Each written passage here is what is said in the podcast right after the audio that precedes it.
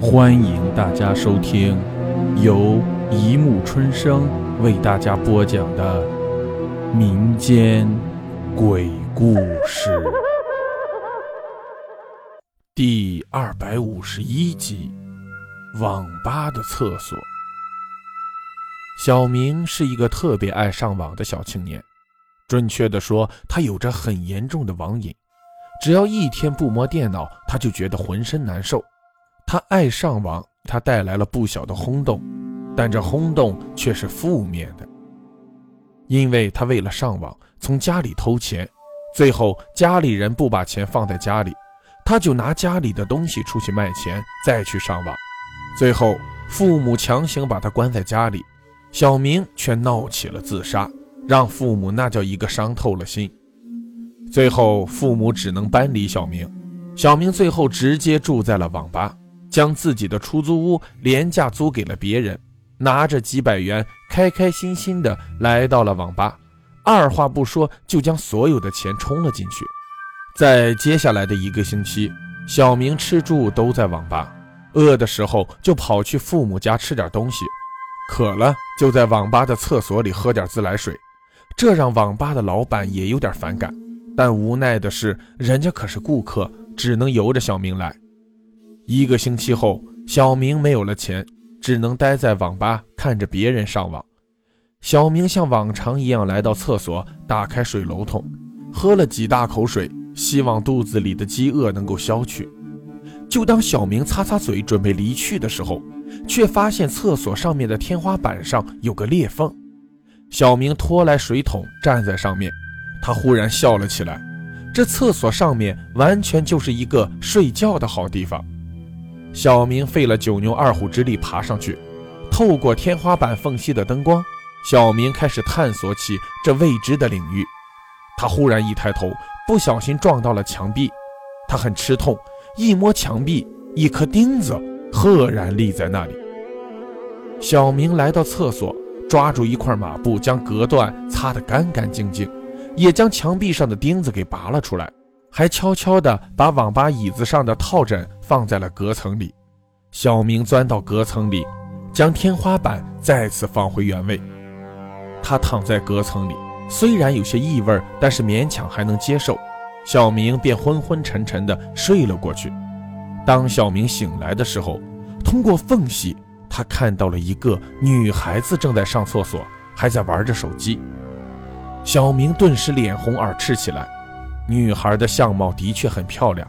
小明在厕所里住了几天，也看到了一些少见的事情，比如厕所里激情的情侣，还有看完小电影在厕所里发泄的大叔等等。夜晚，在确认没人的情况下，小明从隔层里跳下，喝了几口水，又在网吧里找到了一些别人吃剩下的泡面，他那叫一个狼吞虎咽。吃饱喝足后，就站在别人身后过眼瘾，总觉得看着别人玩也是一种享受。小明却发现自己的眼睛看东西越来越模糊，他也怀疑自己的眼睛的近视越来越严重，看来得回家找爹妈要点钱配副眼镜了。小明又开始觉得自己浑身发痒，头也有点晕，他也第一次早早地回到了厕所。爬到了隔层里面，昏昏沉沉的睡了过去。就这样，小明度过了一个月。他躺在隔层里，不停的抓痒。如今他看东西只能看到模糊的影子。他本想回家，但却发现自己的脚不知什么时候变得麻木不堪。他想呼救，却发现自己的舌头好似不听自己的使唤。他第一次开始着急了。他用手不断地拍打着天花板，希望引起别人的注意。很快，一个人来到厕所，小明听见了声音，他使尽全力，不断地敲打天花板，但下面的人却丝毫没有反应。过了一会儿，厕所冲水声传来，紧接着关门声让小明彻底绝望。他开始不断哭泣，不断敲打着天花板，最后无力的昏昏沉沉的再次睡去。不知过了多久。小明睁开了眼睛，他发现自己的眼睛好了，他也清楚地看到了厕所下面。他动了动舌头，试着说了一句话，他开心地笑了。他搬开天花板，来到厕所，拧开水龙头，喝了一口水。就在这时，厕所的门突然开了。网管看着小明，皱起了眉头。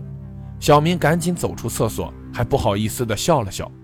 网管没有理会小明，而是来到水龙头旁边，把水关好。小明从电脑桌上捡起了半碗泡面，坐下来吃着。忽然，一个乞丐坐在了他的旁边。乞丐嘴里嚼着什么，小明看了乞丐的邋遢样，忽然觉得自己其实也不是那么糟。快点吃吧，乞丐笑了笑。你放心吧，我会吃完的，汤都不会留给你。小明说着，加快了吃面的速度，生怕这乞丐和自己抢。楼下，网管回到了吧台，老板正在里面清点货物。网管直接说道：“老老板呀。”我看那个扫地阿姨，你不必再请了。厕所里好臭，水也没关，这样的人你请她干什么？厕所里有臭味很正常啊，难道你家厕所是香的？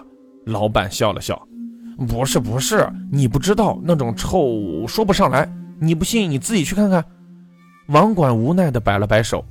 老板来到二楼，一眼就看到了坐在那里的乞丐，皱着眉头便上前：“ 嗯，你你在这里干什么？”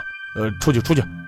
乞丐笑了笑，老板，我就待几分钟，几分钟我就走。看吧，还不快滚！老板都撵你了。小明接枪道：“等几分钟干嘛？现在就给我出去！”老板怒斥道。小明知道这老板可是混子出身，搞不好今天就可以看到老板揍人的样子了。而就在这时，厕所里出来一个人喊道：“老板，你厕所里怎么那么臭？”老板指了指楼梯，对乞丐道：“立刻给我滚！”老板说着进了厕所。小明看了看乞丐，说道：“还不滚？你在等什么？